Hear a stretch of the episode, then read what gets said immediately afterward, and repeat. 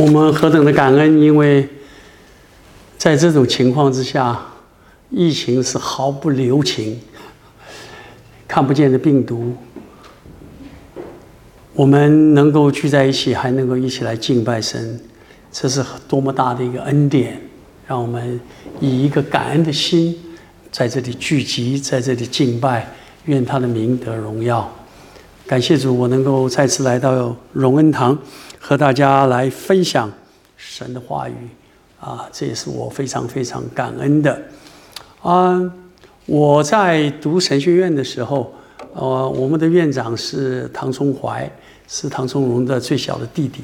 你们晓得，他们一家都是从印尼印尼长大的啊。他就讲了一个在印尼发生的一个呃小故事。他说，一个华人教会的一个姊妹。向一个不认识字的一个姊妹传福音，说你要来信耶稣啊，信耶稣多好。那么他就来了，第一次到教会，啊，整个情情况他也不清楚。第二次又来了，还是迷迷糊糊。第三次忍不住了，他就问带他信主那个姊妹说：“我已经为什么我来了，我总是看不到椰子树呢？”啊，这个姊妹。恍然大悟，因为他说耶稣耶稣跟椰子树是同音，耶稣他以为是椰子树，难怪他看不到椰子树。那么 你可能觉得很可笑，传的人没讲清楚，信的人也不知道信的是谁。所以 各位弟兄姊妹，这样的一个笑话，可能你会觉得哇，那是因为没有知识嘛。啊，这种事不会发生在有知识的人身上。各位弟兄姊妹，我们不要不要太不要太骄傲哈。嗯，这种事其实也发生在我们高知识水准的人的身上。在啊，美国有一个网络上的一个教会啊，他的教会。他的教会的牧师啊，叫做 Craig Groeschel，他十年前写了一本书啊，叫做《无神论的基督徒》。无神论的基督徒，这个书上说啊，今天有很多所谓的无神论的基督徒，实际上表现出来的不像一个心中有神的人，倒像一个无神论者。那么在书中举出好几个例子来哈，我我我我拿打出来给大家看看，啊，他说第一个问题，他说，你说你相信上帝，然而你仍然常常忧虑吗？这就等于说，与其说你所信的上帝是一个软弱无能、没有办法保护你、没有爱心也没有怜悯的一个上帝，倒不如说他根本就不是一个上帝。对吧？好，你同意吗？第二个问题，他说：“你说你相信上帝，你说你相信上帝，然而你却更信赖金钱，这是很多基督徒。那么这就等于说，与其说你的上帝不如金钱来的更可靠，更能够让你幸福，更能让你快乐，倒不如说他根本就不是上帝。”那么再看下一个问题，嗯嗯，按错了，对不起。啊，你说你相信上帝，你却付上一切的代价追求世界上的快乐，这等于说你的上帝不能让你更快乐。与其说他是，他是，他倒不如说他根本就不是一个上帝。所以这也是一个无神论的基督徒的一个态度。那么。你说你相信上帝，你却更不肯，你根本就不肯定他是不是爱你的，那就说明什么呢？说明你根本就不相信耶稣基督已经为你，为了爱你而舍掉自己的生命，受尽了痛苦羞辱，在十字架上流血，来赎你的罪，把你从罪人当中拯救出来。那假如他连这一点都做不到，他也不是你的上帝，那你到。根本就，他好了。最后你说你相信上帝，你却不饶恕人，那就等于说，你并没有真正相信你的罪已经赦免了，对不对？那你并没有一位神在你的心中，那你仍然是一个无神论的基督徒。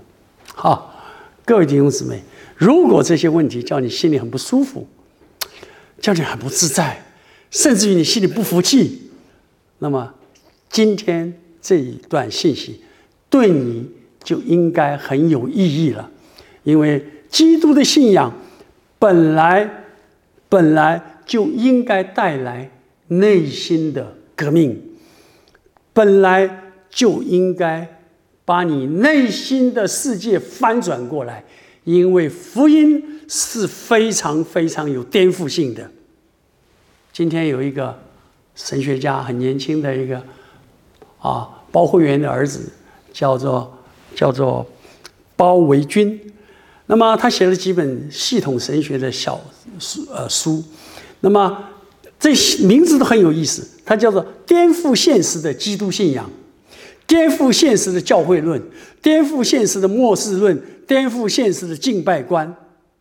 各位听众，我我看了这些，我买了好几本，我非常非常同意他的书名啊，因为当时福音传到西方的时候，使徒保罗和希腊，大家还记得《使徒行传》第十七章，他们到了帖撒罗尼迦，就是进到。到了这个马其顿、帖撒罗尼迦，那些不信的犹太人非常的愤怒，耸动全城，拉住没保罗没有没有被他们抓到啊，拉把他的同工拉到官府的面前，干嘛？告他到官府说，那搅乱天下的人也到这里来了，搅乱天下的人也到这里来了。到了使徒行传二十四章。当保罗在凯撒利亚的时候，那个他被已经被被抓起来了。那么这些犹太人的啊、呃、祭司长哈文士法利赛人到了凯撒利亚，在总督的面前告保罗说：“那他是一个耸动天下犹太人生乱的，耸动天下犹太人生乱的。”所以各位弟兄姊妹，如果今天，我们所听见的福音，我们所相信的福音，没有翻转你的人生观，没有翻转你的世界观，那么，是不是福音已经被你制服了，被你驯服了，被你摆平了？各位弟兄姊妹，我们想想，其实我们都不是无神论的人，我们都不是无神论的人。这本书，它的。重点是什么？它的重点是说，你假如没有把上帝放在你生命的中心的位置，没有把它放在最高的地位上，那么他就没有办法做你的上帝，因为这本来就是他唯一应该做的地方。既然他是上帝，既然他是至高的真神，既然他是创造我们的上帝，那他就应该坐在那个最高的位置上，对吧？所以这一句话就可以判断一个人是不是一个无神论基督徒，这就是一个衡量的尺度，对吧？同意吗？各位，你会想，哇，这个考验太厉害了吧？你可能会问牧师，你自己是不是这样啊？你通过这个考验了吗？呵 呵就是没，我们都看看自己，我们是不是通过这样的考验了？如果我们不想做一个无神论的基督徒，那么各位弟兄姊妹，我们时时刻刻我们心里要有所准备，因为这是一场心思意念的革命，革命，一场内心世界的翻转，也是我们人生观、价值观的翻转，对吧？五十年前，有一个物理学家，啊，也是一个一个。哲学家，啊，叫 Thomas Kuhn，他提出来一个名词很有意思。这个名词一下哦，非常的热门哈，叫做模式移转 （paradigm 的 shift） 啊，模式移转或者是典范的移转，到底是什么意思呢？这个最好的一个例子就是在应该是说一千八百年前，啊、应该一千九百年了哈。第二世纪的时候，埃及有一个天文学家叫叫做叫做托勒密，大家都晓得。托勒密他主张，因为每天太阳从东边起来，西边落下去，所以他说太阳是照绕着地球转的。太阳绕着地球转，所有的星球都是绕着地绕着地球转，所以地球是宇宙的中心，这个叫地心说。可是到了一千四百年之后，一千四百年之后，波兰的人哥白尼大家都知道了哈，哥白尼这个天文学家冒了生命的危险主，因为那个时候天主教这个是异端了，天主教反对啊这。因为他们心中深深的觉得，地球本来就应该，我们是上帝的创造的，啊，本来就应该是宇宙的中心哈。好，现在他把它翻转过来了。他说：“No，太阳，地球是绕着太阳转的，星球都是绕着太阳转的。”哇，这这个就是叫做典范的移转，或者叫模式的移转，模式的移转。这是一个翻天覆地的一个大天文学上、科学上的一个大革命，呵，天主教挡不住哈，幸好哥白尼没有被被判作异端，用火把他烧死了，这个是 他很幸运，但是他后半生都被软禁起来了啊，这个是真理，没有办法，你一定要顺服啊，这上帝告诉世人，对不起。你不是宇宙的中心，所以圣经告诉我们，罪人最大的问题，最大的问题，或者换句话说，一切罪的源头都在创世纪第三章，就是什么呢？就是人想要成为上帝，人要做他小小世界的王，他要坐在宝座上，他把上帝排除在他的世界之外。甚至于连上帝就要来服侍他，上帝要绕绕着他转，他才是中心。这就是罪人的根源。各位弟兄，圣经清清楚楚告诉我们，人是受造之物，一切都是从上帝而来的，所以造物者应该坐在这个。他应该坐的位置上，对不对？创造的秩序就正确了。当创造的秩序正确的时候，我们才能够得着真正的安息。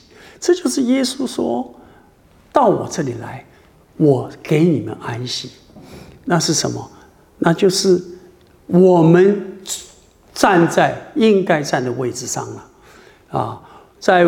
上帝所创造的万物的安排当中，这是一个典范，这是一个典范，这是一个 paradigm。所以耶稣基督来了，有人说耶稣基督来是带了一个革命，颠我刚刚讲的啊，呃，颠覆我们的。事实上讲得更正确一点，叫做归正，原来是不对的。亚当夏娃已经把它翻搞错了。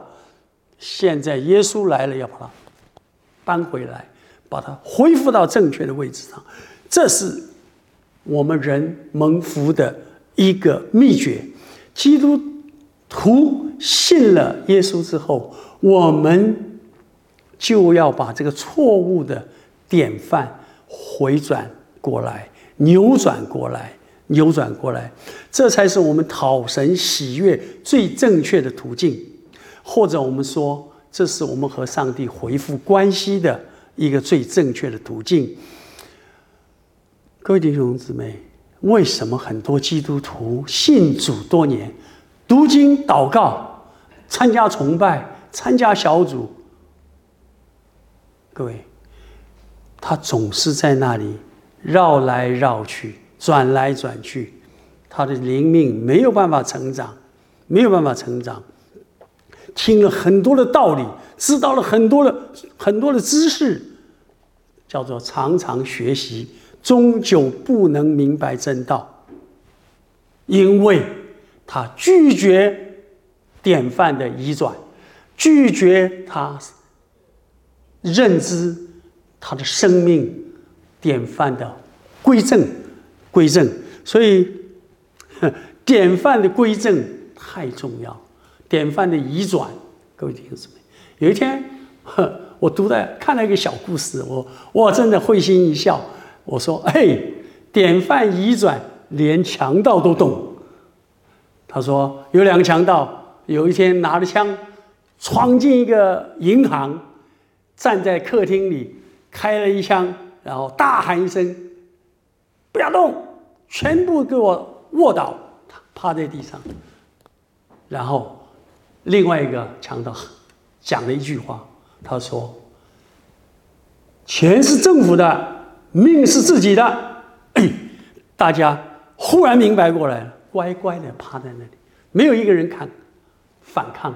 这些他们轻轻松松抢了一大包钱，跑掉了。啊，各位弟兄，连强盗都知道哈，太有意思了。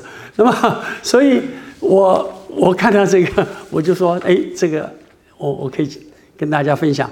今天我们就要从这个观点来思想。保罗回到我们今天的经文哈，刚刚那首诗歌唱得很，选得很好啊。我知道我信的是谁。我们好，是不是应该看下一章了？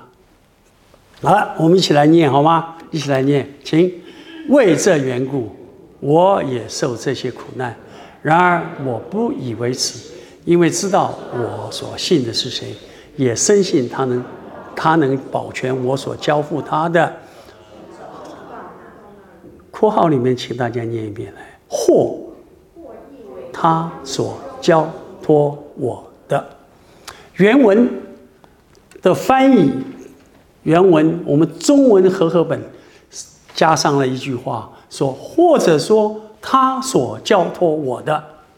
好，换句话说，保罗有所交托，耶稣基督有所交托。好了。首先，我们来看看保罗这句话讲这句话的背景。我们大家晓得，帖撒不是提摩太后书是保罗的遗书啊，是他最后的最后的一封信。那么，保罗说这个话的背景是什么？他原来是一个很热心的、积极律法的积极分子。那么，他是一个法利赛人中的法利赛人。他在认识耶稣之前。他认为耶稣是一个亵渎上帝、耶和华上帝、死有余辜的罪犯。然而，他在大马色的路上，复活的耶稣基督向他显现，在大光中，他听见耶稣跟他说话，他的两个眼立刻瞎掉了，立刻瞎掉了。所以在接下来三天三夜不吃不喝，为什么？因为他的典范。翻转过来了，翻转过来了，这一个翻转太激烈了，以至于他没有办法，他三天三夜不吃不喝。后来他终于他明白过来了之后，他的生命就改变了。所以各位，我们我们传道人就盼望着。每一个信主的基督徒，我们的典范能够转一下，能够像保罗一样转那么一下，我们就不一样了，我们的生命不一样了啊。那么，保罗翻转了之后，他的表现是什么呢？他的表现是什么？他从一个骄傲自义的法利赛人，变成一个。一个谦卑的，自称是罪人中的罪魁，法利赛人打死他也不会承认这句话，但是保罗居然公开的承认他是罪人中的罪魁。从一个精通犹太文化，你们知道保罗很有学问，而且精通希腊文化的一个学者，变成了一个宣称说。我什么都不知道，我不知道别的，我只知道耶稣基督定他钉十字架。各位，这种翻转，这种完完全全的改变，使他以后半生成为一个以耶稣为他生命中心的人。换句话说，他把耶稣基督放在那个正确的位置上，他生命中最高的主宰，他一生尽心竭力要服侍的。其实，我们来思想一下，为什么保罗能够毫不羞愧地宣称说：“我知道我所信的是谁，我知道我所信的是谁。”凭什么？凭什么？你能这样说吗？因为他和耶稣基督的关系到了一个非常非常不同的一个地步。他说的“知道”。各位，不是一个知识上、头脑上的知道，甚至于不是单神学上的知道，乃是一种生死之交，是一种文景之交。你们我们都都晓得，是一种以命换命的交情，以命换命的交情。这种知道怎么说呢？我们来看看这句话哈。保罗说：“我深信他能保全、保全我所交托他的，或者是他所交托我的。所以，这是一个双向的交托。耶稣把一个使命交托给保罗，保罗把他的什么交托呢？我们可以看看啊。来，下面。”我们一起来念好吗？请。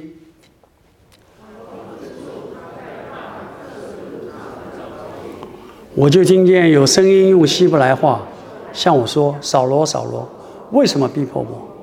我就是你所逼迫的耶稣。你起来站着，我特意向你显现，要派你做执事，做见证，将你所看见的事和我将要指示你的事证明出来。”好了。这就是这位万王之王耶稣基督交托给保罗的。各位，今天两千年后，我们坐在这里轻轻松松的念，因为我们在一个以呃至少纽西兰是一个基督教立国的、以基督教开始的一个国家。各位弟兄姊妹，如果我们今天在在 在中东的。穆斯林的国家那就不一样了，对不对？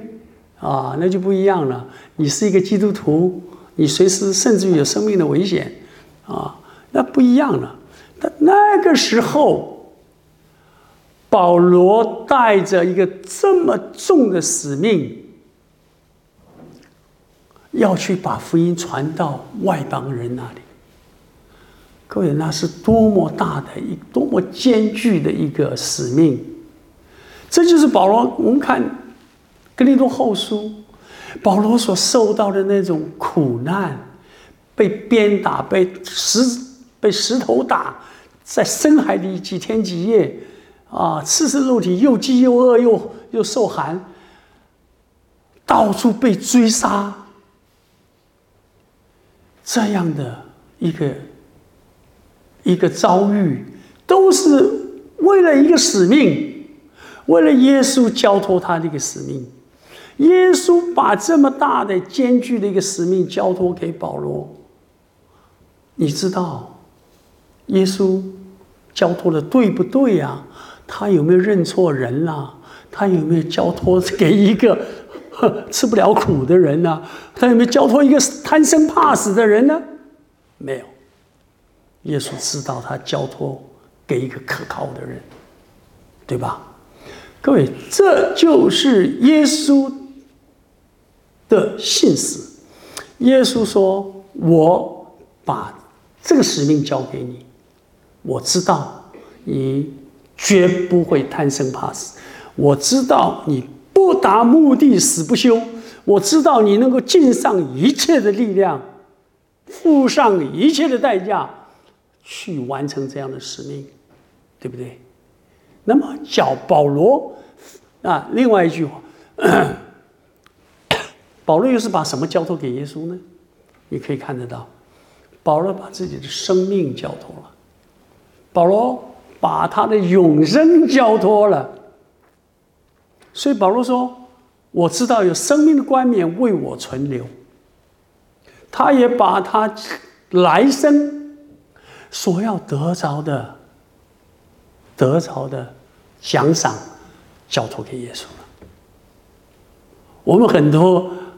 啊，基督徒，我为主受苦的时候，我们常常想，我会不会在天上有奖赏呢？那我的奖赏又是什么呢？各位弟兄姊妹，保罗知道有奖赏，但是他不需要知道奖赏是什么，对不对？因为他相信这位呼召呼召他的上耶稣基督，保罗知道。各位，你看到了没有？这种双向的交托是耶稣，这位基督耶稣百分之百相信保罗，保罗也百分之百相信耶稣基督，这样，所以保罗才能毫不羞愧。保罗非常大胆的宣称：“我知道我所交托的是给谁？这位信实的上帝，这位。”怜悯我、拯救我的上帝，因为保罗忽然明白了，像我这个逼迫耶稣，把很多基督徒抓起来鞭打、下监牢，甚至于处死的时候，保罗都看得很开心啊。他是逼迫教会的一个人，耶稣居然。不计前嫌，照样的用他。各位弟兄姊妹，这就证实了基督耶稣的那种信实可靠。各位弟兄姊妹，这样的爱深深的激励了保罗。他在侍奉的道路上，他才他有勇气。他可以面对一切的逼迫、苦难、羞耻，所以他常常我不以福音为耻。在罗马书就讲到，在这里他又在讲，我不以我传福音的身份为耻。这种扎扎实实的关系，才是上帝所喜悦的，这才是上帝所看为最珍贵的信心。好了，讲到这种双向。的交托，各位弟兄姊妹，我们有什么样的一个反省呢？我们有什么样的一种看见呢？作为基督徒，我们不是只有在教会里，在崇拜里面领诗啊、音响啊，或者招待，才叫做服侍，才叫做侍奉神。神把。家庭，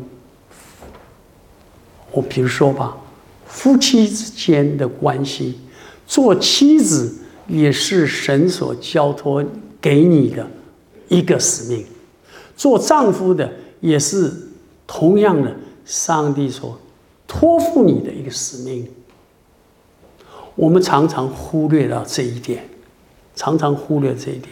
做父母、妈妈、母亲。是一个神圣的使命，但是父亲也同样的是一个神圣的使命。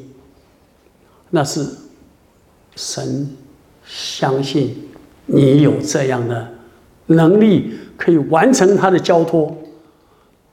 可能你才第一次听过哦，我还不知道。我结婚，我结婚三结婚三十年了，我还不知道这是一个使命。各位弟兄姊妹。不管你的婚礼这有没有在神的面前立约，啊，我我希望，这都是一个使命，这都是神的一个托付，上帝的一个托付。所以，首先说做父母，今天我我的哈外孙就有啊。五个外孙女，我就看到我的孩子在怎么样养育他的他们的下一代。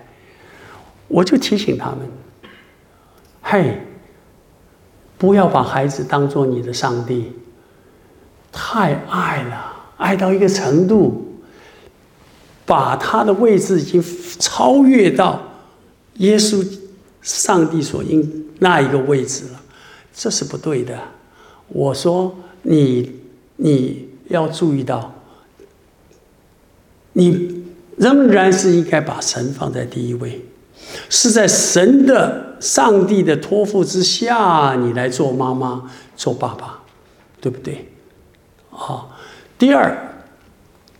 夫妻之间也是一个，也是一种需要有这方面的认知，啊，夫妻吵架是夫妻不不高兴不开心，这个是常常有的，但是但是，我希望夫妻之间能够彼此的认识到，做丈夫的要回去跟你的妻子说：“嘿，亲爱的。”我不是你的上帝。做妻子也跟做丈夫的说：“嘿，我不是你的上帝。你爱我，我很高兴，我很我很高兴。但是你应该爱上帝超过爱我。你能这样说吗？你能这样说吗？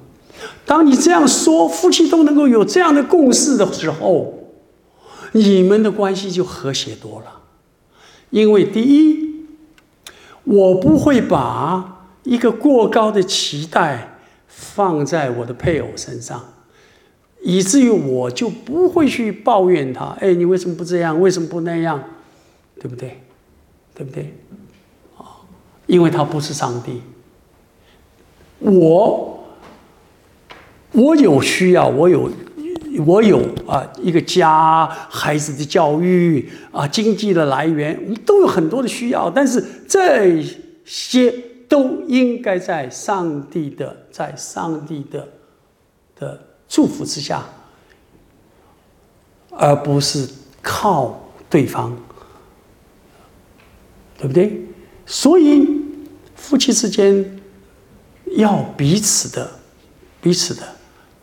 一同同心的祷告。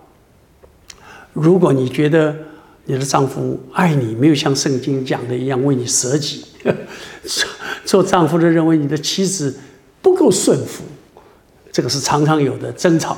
但是，当两个人有这样的问题的时候，不是去看对方，而是看我和神的关系，因为这个职分是神，上帝托付我的。上做丈夫的时候，上帝托付我要我好好的爱他；做妻子的时候，上帝托付我的要我好好的顺服他。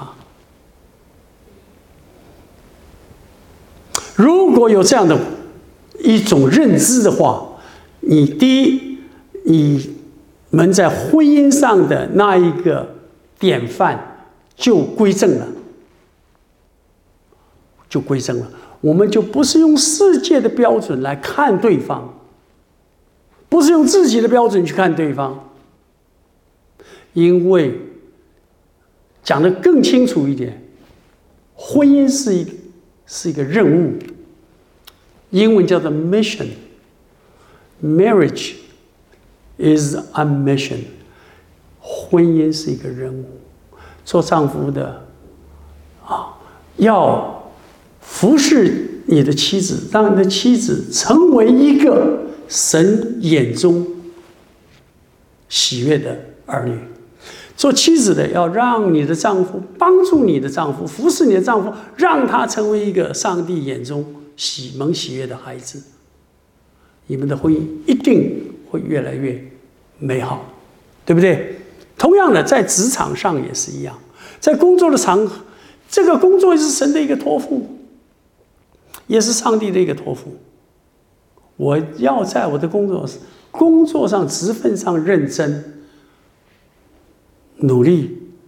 我要和我的同事、我的上司要有和睦的关系。我宁可吃亏，我不要，我不要，没有抱怨。我宁不占便宜。这样的话，你不需要，你不需要跟人家说我是基督徒。你不需要跟人家介绍耶稣，人家就从你的生命里面看到为什么这个人如此的不一样。原来他是个基督徒。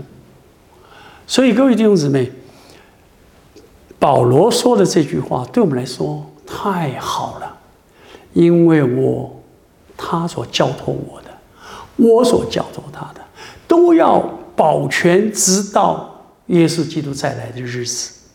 这就是有一个，有一个，就是一个末世，一个啊的一个眼光，就是今生看到我的来生，我换句话说，我要为我的永恒而预备。